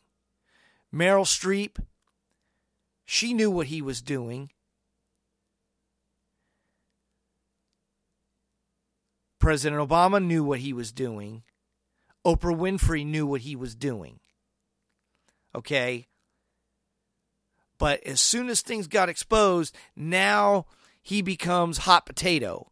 And they're doing all they can to disavow any knowledge. Well, the pictures are out there, the sound bites are out there of these people praising, hanging around Harvey Weinstein, and they knew what he was doing. They knew it.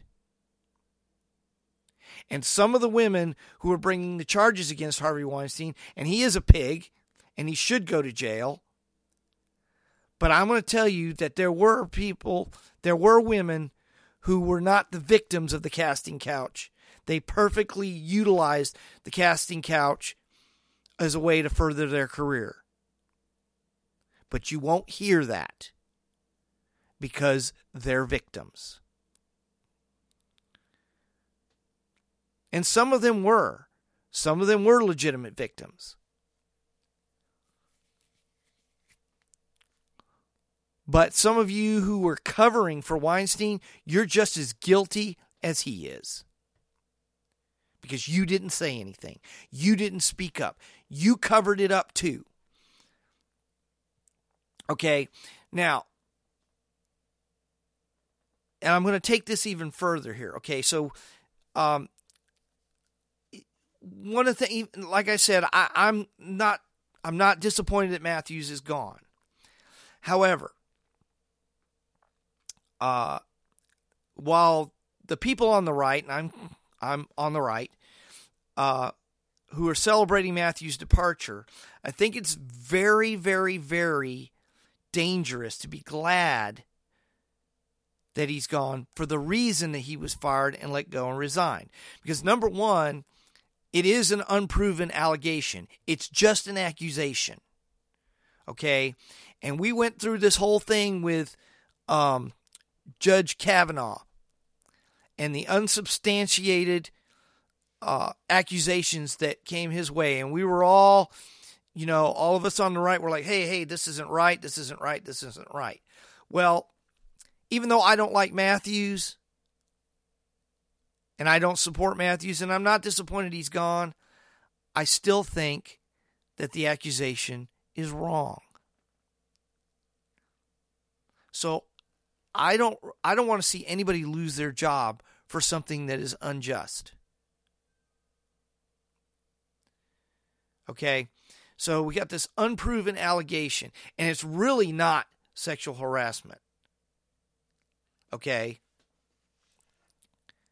It's just an accusation. Okay? I'm going to tell you why I think Matthews was fired. I think Matthews was fired is because, well, to be quite honest with you, he's a grossly incompetent journalist. And he didn't have a problem letting his bias show.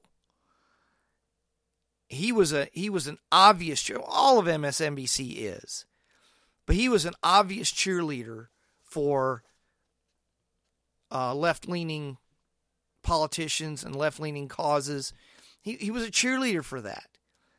And it got to be where he was actually starting to slip up and say things that were like, even MS, MSNBC was like, uh, okay, we don't need you to be admitting the, you know, tacitly admis- admitting those things on air. You know, you're supposed to at least act like a uh, an unbiased journalist, as, a neutral journalist. And NBC doesn't. They're MSNBC is not. They they are as liberal as they come. They are left lean. They're they're so left leaning that the ship is going to capsize. They're so left leaning. Okay. I also think that Matthews not only was exposing the the the the um, the biases of his network specifically and of the mainstream media generally. I also think he was fired for daring to challenge Lynn Warren, even if it was a softball. Liz Warren, not Lynn Warren, Liz Warren, even if it was a softball challenge. I really, really, really do think that Chris Matthews, his daring to call Liz Warren out in those questions, I didn't see anything oddly enough, given the fact what I said about his his journalistic integrity. Um, I think he was absolutely right to say to ask Liz Warren in regards to Bloomberg. Uh, so you believe he's lying? And Liz Warren says this I believe the woman, which means he's not telling the truth. So, in other words, you know, it's it's like the old joke we used to say. My brother says this all the time. He goes, "You know how I can tell they're lying? Their lips are moving." That's essentially what Liz Warren was saying. You know, uh, she believes the woman because it's Michael Bloomberg, because he's a man, so he must be lying. Now, I believe Michael Bloomberg is a liar, and I'm not saying that he didn't tell this woman that, but there's no evidence, there's no substantiated evidence that he did. And in this country, guess what? We're innocent until proven guilty. And even though I believe that he's capable of doing that, and he probably did do it, there's no evidence that says that proves that he did. And so Liz Warren goes under that you know, she makes her judgment on that time honored, well, he's a guy, so he must be lying. Okay. And so um, Chris Matthews legitimately presses her on this and says, I would lie. And bear in mind, Liz Warren is no stranger to lying. I mean, we don't call her Pocahontas for nothing. And she she flat out lied about the fact that she was fired for being pregnant. She lied about that. So again, pot calling the kettle black. And she was she was upset with with Matthews for him pressing her on this. And why would he lie? He asks. Just to protect himself? And so she's like, Yeah, and why would she lie? Now, she doesn't have to like that exchange. That's fine. I get that. It was contentious. I get that. But that's not sexual harassment. That's that's not what Media Matters is accusing Chris Matthews of. And so I think he was fired for daring to challenge Liz Warren. That's what I think. How dare he even suggest that a woman, especially a woman in with some kind of some kind of political power and cred, how dare he challenge somebody uh, uh, challenge a woman in politics. How dare he? And this whole and the network is using the sexual harassment label as a veneer to veil their real intentions. Because for years they apparently let this go and now all of a sudden it's become a liability So I find the timing of this very, very suspect. Now, again, as I said before, that the fact that Chris Matthews is is no longer on, even though I didn't watch him, uh, I'd seen enough of him to know that, quite frankly, I can't stand him as a uh, as a journalist. He's very, very left wing bias. So even though I'm glad he's gone, I'm not glad he's gone for the reasons that he's gone. And MSNBC, they are, what they're doing is they're, they're eating their own. And that's what they do. That's what the left does. The left eats their own. And it's so funny because the people who support things on the left, they don't realize that they're going to be on the menu. I've said it before. I said it in another podcast. You know, and it's fine if you want to support Bernie Sanders, but I'm telling you, the people who support Bernie Sanders are going to be the first victims of his bad policies. It's just the way it is. And they're going to be wondering. They're going to be they're going to be awestruck. They're not going to understand. They're going to be confused. I, I don't wonder how could this happen. Well, you voted for this.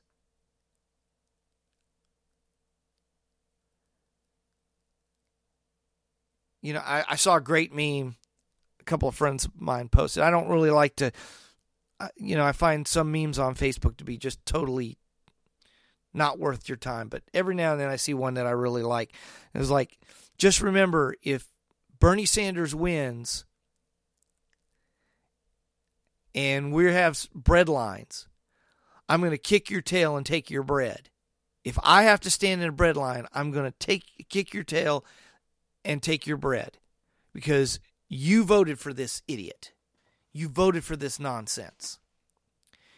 You guys don't realize that the very people who think they're going to get free stuff and get things by supporting Bernie Sanders, they're going to be the very ones on the bottom of the feeding trough.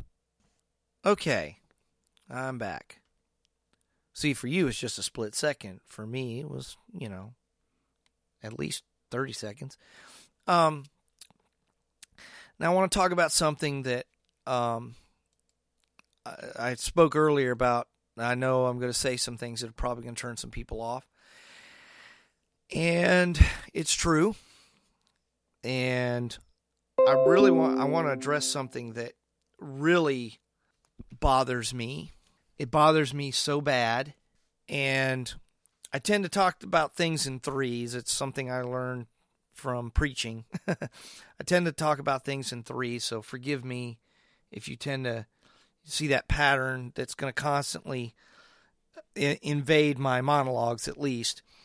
And that is i want to talk about the Jesse smollett race hoax the myth of white privilege and the church of victimhood. Now i didn't make a whole lot of i just kind of jotted some things down to kind of jog my memory and uh, I'm kind of going to freestyle a little bit, so forgive me if I seem redundant in some areas. Um, but the first thing that, that I want to note is okay, it's been a year, it's been over a year now since Jussie Smollett fabricated, fab, manufactured an attack on himself. And for just a little bit, he was getting all sorts of love from the and media attention from his his co-stars and people on the talk shows and um, Good Morning America, and people were, uh, you know, treating him like he was the victim, and he certainly played it. He played it well. Then, of course, the truth came out, and I'm not going to replay everything about it in, in certainly in this. I've already taken up a lot of time, but what is interesting is that when it first occurred, people rushed people specifically in the media rushed to support him and they believed They they were already predisposed to believe his story. Okay, without evidence, they were predisposed to believe his story. And well, it turned out to be a hoax, but you know, did Robin Roberts after she had that very sad exchange with him on Good Morning America and and uh, the the talk show hosts on the View and and what was the other one? The Talk, especially uh, was it? I can't remember her name. Sarah. Um, she used to play on Roseanne. Um, anyway, and others who you know went on talk shows and in support of Jesse and and you know they believed him. And you know why they believed him? Because they wanted to because they believed that they they needed to believe. They needed to believe that there were white guys wearing MAGA hats out there targeting young black men, young successful black men, that they were looking for an opportunity to lynch a black person. They they they wanted to believe that. They needed to believe that. But as the evidence came out, and it didn't take long, as the evidence came out, all this this this this emotional support that Jesse was getting slowly faded. But not one of these people not one of these people, um, Robin uh, Richardson, I think that's her name, uh, Robin Richards from um, uh, Good Morning America, and uh, the others. That's I didn't. I didn't. There was no apologies issued. There was no we were wrong. there was no public apologies. There was no public admission that they were wrong.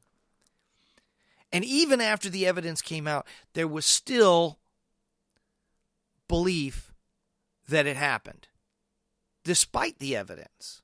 Okay? Why is that? Because they needed to believe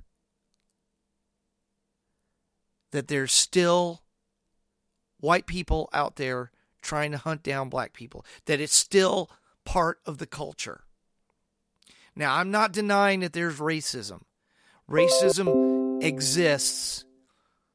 But I want to point out something that when often when we talk about racism, we often only talk about racism in one direction.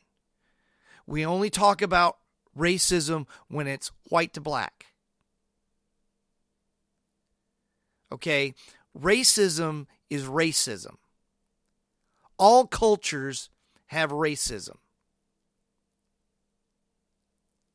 All cultures have racism. You wouldn't think that I, I'm, but it's, for example, the Chinese still hate the Japanese.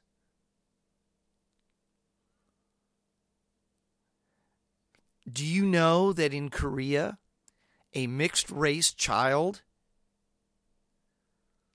is ostracized from society. I don't know if it still occurs, but it is it has occurred in the 20th century. And horrible th- horrible things are done. Okay? Even in Africa, there's racism. Blacks against blacks. And in America, guess what? What Jesse Smollett did was racist. He wanted to pin the guilt on white folks. And the and the the media and the culture at large wanted to believe it. They wanted to believe this. That's why it got so much traction. Now, granted, there are people who are um, there are people who are legitimately angry over this, and they should be. but yet we don't hear the I don't even want to call it reverse racism because that's that's not it's not racism is racism. Whether it's white to black, black to white, uh, white to Oriental, Oriental to, to Latino, Latino to black. It doesn't matter. Racism is racism.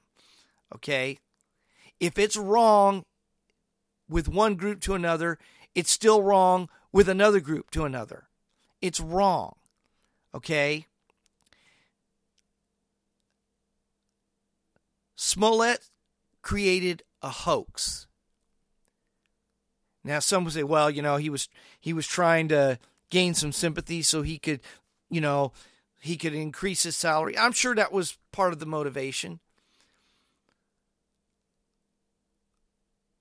But he tried to use as as the police Chicago police chief said, he tried to use the racial tension in this country in order to advance himself. It's racism, folks. He is guilty of racism. And all those people who got behind him are just as guilty of racism. Okay? But as soon as the evidence came out, all of a sudden, all of that went away all of that went away. And all or not not all the racism went away, but all of the uh all of the uh we didn't hear it all shouted from the rooftops anymore. All of a sudden everybody gets quiet. There was no apology.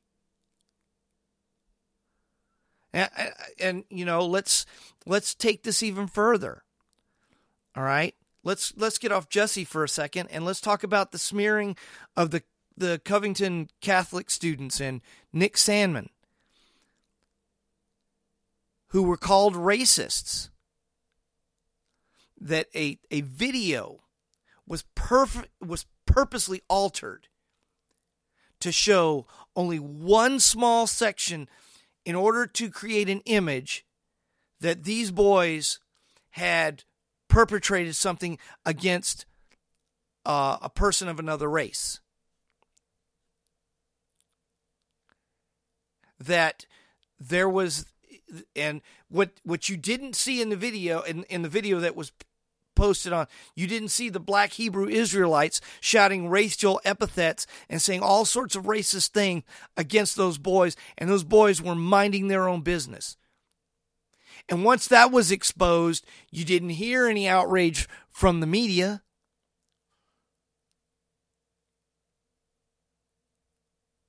You didn't hear any.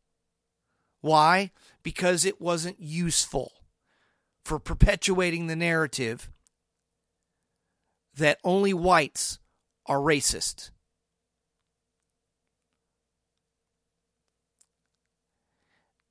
You know, we can we can go back years ago um, to the Duke lacrosse rape hoax.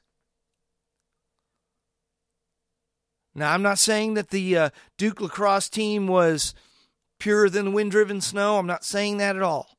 But I am saying that as it turned out, they were falsely accused. They were falsely accused, and all of them suffered scholastically because of the false accusation. And it just so happened that race was brought into it because apparently the prostitute involved was a black woman. That they supposedly raped. And that was made headlines, by the way, that the the Duke lacrosse team was white and the young woman was black. Well, as it turned out, it wasn't true. No apologies. No talk about the racial prejudice going from black to white. And the famous let's let's take this even back in further the famous Tawana Brawley Al Sharpton race hoax that he still hasn't apologized for. And if you don't know what I'm talking about, just just Google Tawana Brawley and Al Sharpton. It was a hoax. And I'll tell you that these hoaxes are meant to perpetuate a narrative. And that narrative is the myth of white privilege. Now, we can't undo what has been done in this nation's history. Okay? And I can sit here and say, you know, we're certainly not the only ones guilty of this, and we're not. And I'll, I'll I, it, it, it's still many, many people will not give a pass simply because it was Western culture who did away with the slave trade. As a matter of fact, this country went to a very, very bloody war where well over a half a million individuals died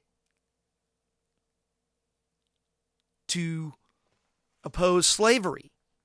Now, uh, it was clearly both sides, but there were a lot of sons, a lot of men who died on battlefields in bloody, gory battles in order to fight slavery. We can't we can't deny that this country has made mistakes.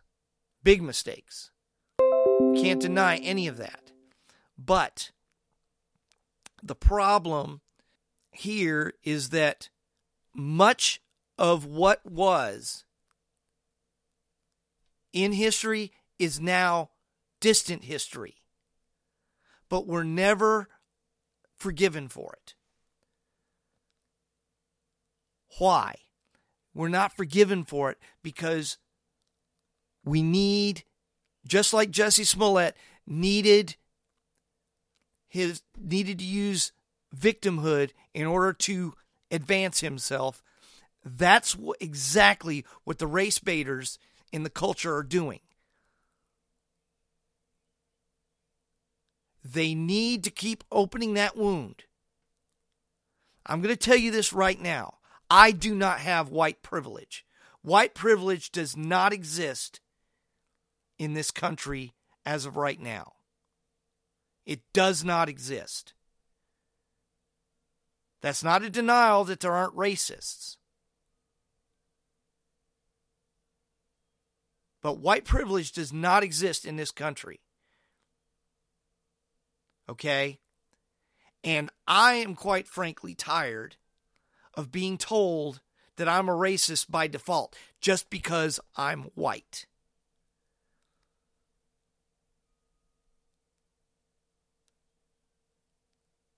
It, it, it's just that simple. Okay? It's really, to me, white privilege, the, the, that label, that is a racist that is a racist label. The the you know I, I I'm gonna tell you this right now. People, you know I, I've I've even I, I, I've even said that there there are articles written about supposedly white privilege and how even when we are not even aware of it, we're we're acting in racist ways simply because of certain things that we're involved with or and that's just baloney. It's baloney. And I'm going to tell you something. I'm going to read to you an article by a Dr. Carol Swain. She's a former political science and law professor at Vanderbilt University. And her essay is adapted from her contribution to the 1776 initiative, which aims to counter the flawed and divisive narrative put forth by the New York Times. Excuse me, by the New York Times 1619 Project. And she writes this, and this is a, a great article to read. And I posted it on my Facebook. She writes this. She goes, I reached my formative years before critical race theory and cultural Marxism gained a dominant foothold. Even though I was born and grew up in rural southern poverty during the era of segregation, I was not taught to hate white people or to hate America. Instead, my black teachers stressed our need to work hard and excel. I grew up to be a proud American who never doubted she lived in the greatest country in the world. No one around me encouraged me to see myself as a victim. I never fixated on the fact that I was black, poor, and female. Had I done so, I doubt I would have achieved anything. The 1619 Project is a misguided effort to keep open historical wounds while telling only half of the story. And I could stop right let me just stop I could stop right there and that that could be my headline for this. Let me read that part again. The 1619 Project is a misguided effort to keep open historical wounds while telling only half of the story. See, people like Jesse Smollett and Al Sharpton and the smearers of the of the the Catholic students, they want to keep the historical wounds open. That's what they want to do. Let me f- read further. It is flawed because it co- it is connected to critical race theory and the diversity inclusion grievance industry that focuses on identity politics and division. Blaming today's families for the mistakes of our ancestors is not a prescription for unifying the country or empowering racial and ethnic minorities. She goes on. Critical race theory is an analytical framework to analyze institutions and culture. Its purpose is to divide the world into white oppressors and non white victims. Instead of traditional forms of knowledge, it uses personal narratives of marginalized minority, quote unquote, victim groups, such as blacks, Hispanics, and Asians, as irrefutable, quote, evidence of the dishonesty of their mostly white heterosexual oppressors. The ultimate goal of this theory's proponents is to remake society so that the victim class eventually displaces the oppressors and becomes the new ruling class. Within this framework, white privilege and its unearned benefits are responsible for economic, healthcare, and social disparities in minority communities. It advances a narrative of blame that declares white America guilty for the plight of blacks. When it comes to education, members of the victim classes do all the teaching. It is a worldview and narrative that commands white people to sit in obedience and listen quietly to the arguments about their unjust gains, as well as their obligations to provide a remedy for, in this case, black Americans, whether they are descended from slaves or not. she goes on. There is no way there is no way out for whites when it comes to race. Critical race theory assumes that racism is permanent and affects every aspect of our society, including political, economic, social, and religious institutions. I want to stop there. She's exactly right. I'm starting to see some of this mentality creep into our churches. And we talk in our churches, and I, you know, not only do I in my own churches, but in churches of friends that you know I know across across this country and even the world. We always talk about division being a bad thing. Division is a bad thing. Well, this right here, critical race theory, is purposed to divide. It is purposed to divide. All right. let me move on. The theory further advances the belief that being born with white skin in itself gives unearned privileges. Therefore, any expectation of societal attainment of color blindness in which race or ethnicity does not hinder opportunities is impossible to be achieved. Neutrality in law and decision making is a pipe dream that can never be attained. Therefore, this mistaken reasoning goes, excuse me, therefore, this mistaken reasoning goes, the oppressive system must be dismantled and destroyed. She goes on. This flawed theory suggests that race and ethnicity will always taint and pollute every decision, and as a result, racial minorities will consistently, consistently lose out to whites because of structural racism. The message is clear. If you are unfortunate enough to be born with black skin, you are forever a second class citizen who pays a race penalty. Under this rationale, the most affluent blacks rank below the poorest whites when it comes to privilege and opportunities. We are asked to believe that more than 50 years of affirmative action programs and race consciousness have done nothing to change the trajectory or opportunities of people born without white skin. Critical race theory says every dysfunctional condition in black urban communities can be traced to slavery and its aftermath. There is no place for the individual choice initiative. In other words, what she's saying with that last those last two sentences is that race theory says that everything is traced to the results of slavery and that you can't make an individual choice as to how the success of your life.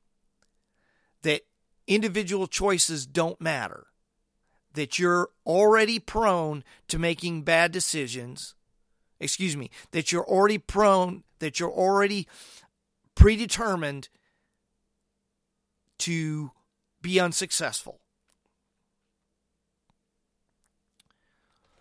She writes this what critical race theory actually, quote unquote, accomplishes is to create anger, frustration, and despondency among persons in the victim categories who internalize the destructive message. And it is indeed a destructive message. Universities and colleges have created a cottage industry of people who profit from indoctrinating America's future leaders with a dangerous and destructive ideology. These future leaders then spread this diseased ideology, like a virus without an antidote, into corporate boardrooms as well as K through 12 public and private schools, both Christian and non-Christian. This is a poison. This is a poison that is working through our systems.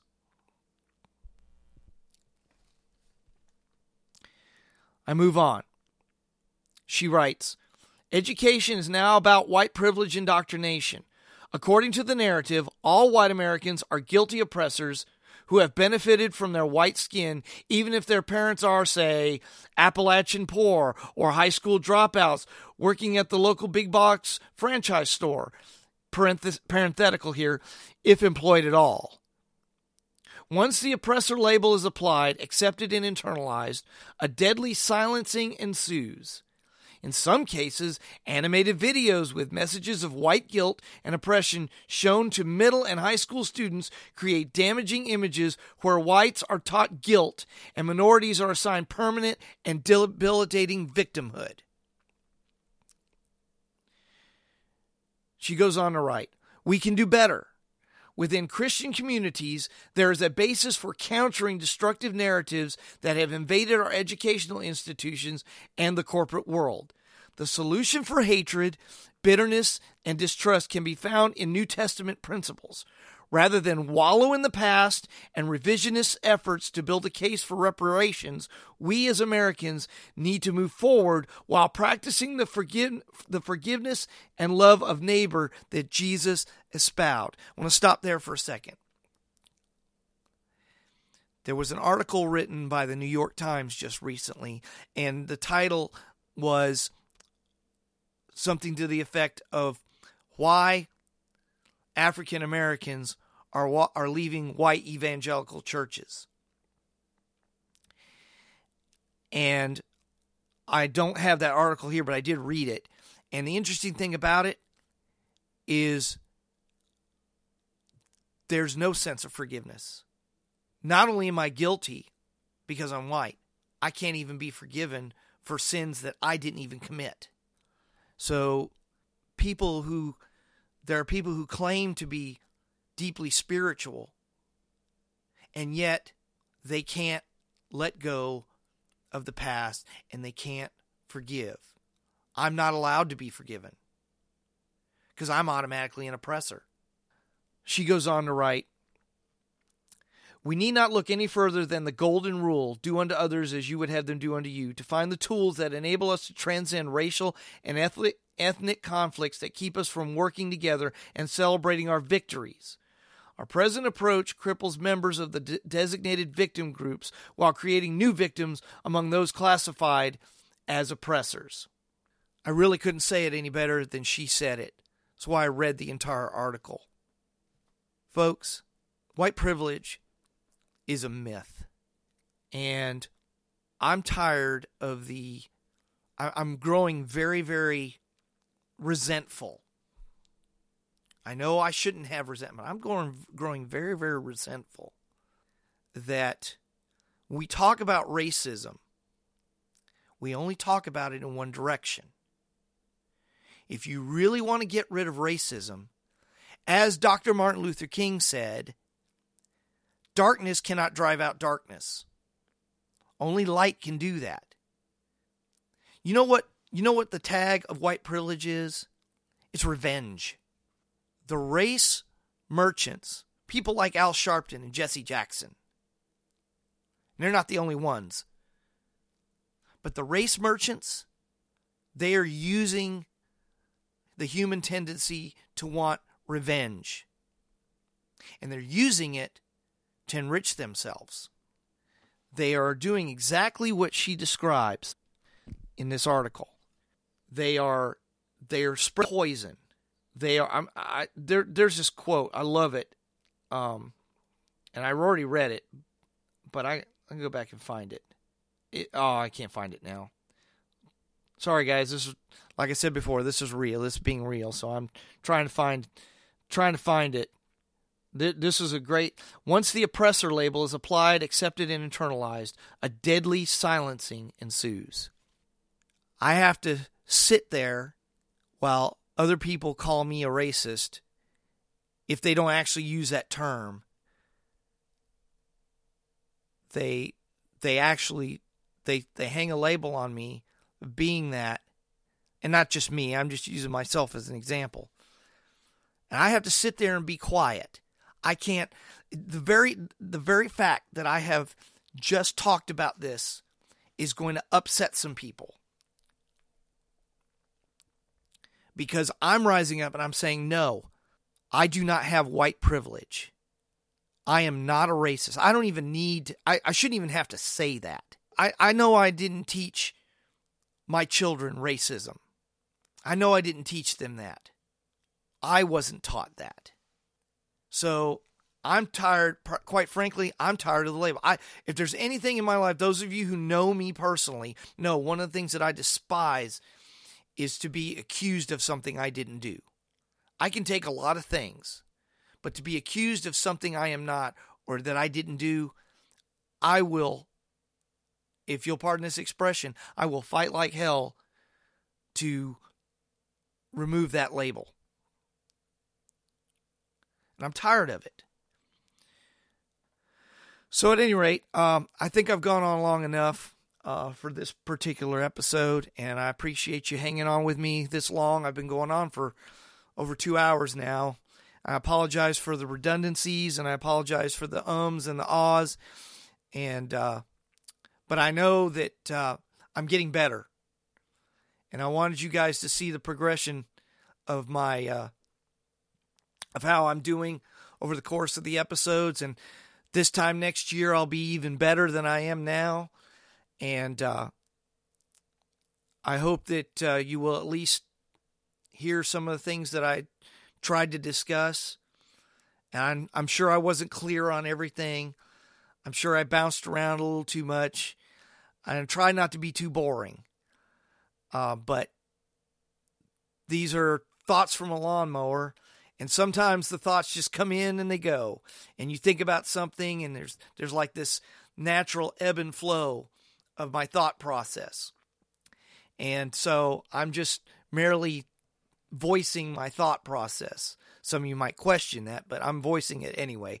So, with that, I think I'm going to close out this episode, and uh, I look forward to uh, coming to you again, hopefully with a, a new guest. I'm not going to do these monologues too too often, but uh, I wanted to kind of present to you guys what I'm passionate about. And so, uh, with this, I will uh, I will bid all of you have a good day and uh, be blessed. And uh, don't be afraid to speak your mind. I mean, we may not always agree, but I want I want people to I want people to speak. The answer to the answer to um, bad speech is more speech. So speak out. Be an American. Be free. Speak your mind. Think about what you're going to say, but speak your mind.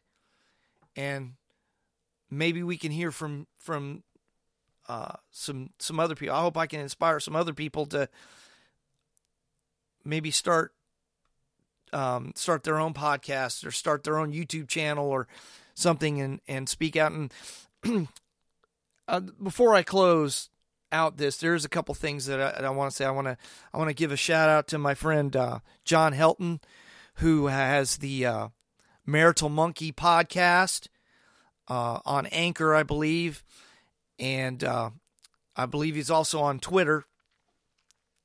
And go check him out. I think you will find that uh, he's got a lot of good information. He's a he's a brilliant guy, and I um, I want to give him a shout out. I also want to give a shout out to my friend Mike Bost, who has a podcast called The World as I See It, and it's on SoundCloud and it's probably elsewhere. I don't know exactly where else, but I know it's on SoundCloud. And uh, he's a great speaker, and he's a he's a really good guy. And I think I always learn something when I talk with him. He always has something very edifying. So if you want if you want edification, if you want to learn something, go uh, go listen to Mike uh, Mike Bost in the world as I see it. Um, I'm going to give a shout out to my friend Matt Crump and his God's Got This uh, podcast, and uh, good friend of mine. And uh, I'd like to just uh, extend a, a, a, thank you for the reception that I've gotten through these podcasts. Thank you to my my previous guests, and uh, thank you to the ones that are going to be coming on soon. And I thank you, the listeners, however many of you there may be. I thank you for even even the ones who don't like me. I thank you for taking your time out and giving me a listen. And so with that, I'm going to close out today's episode.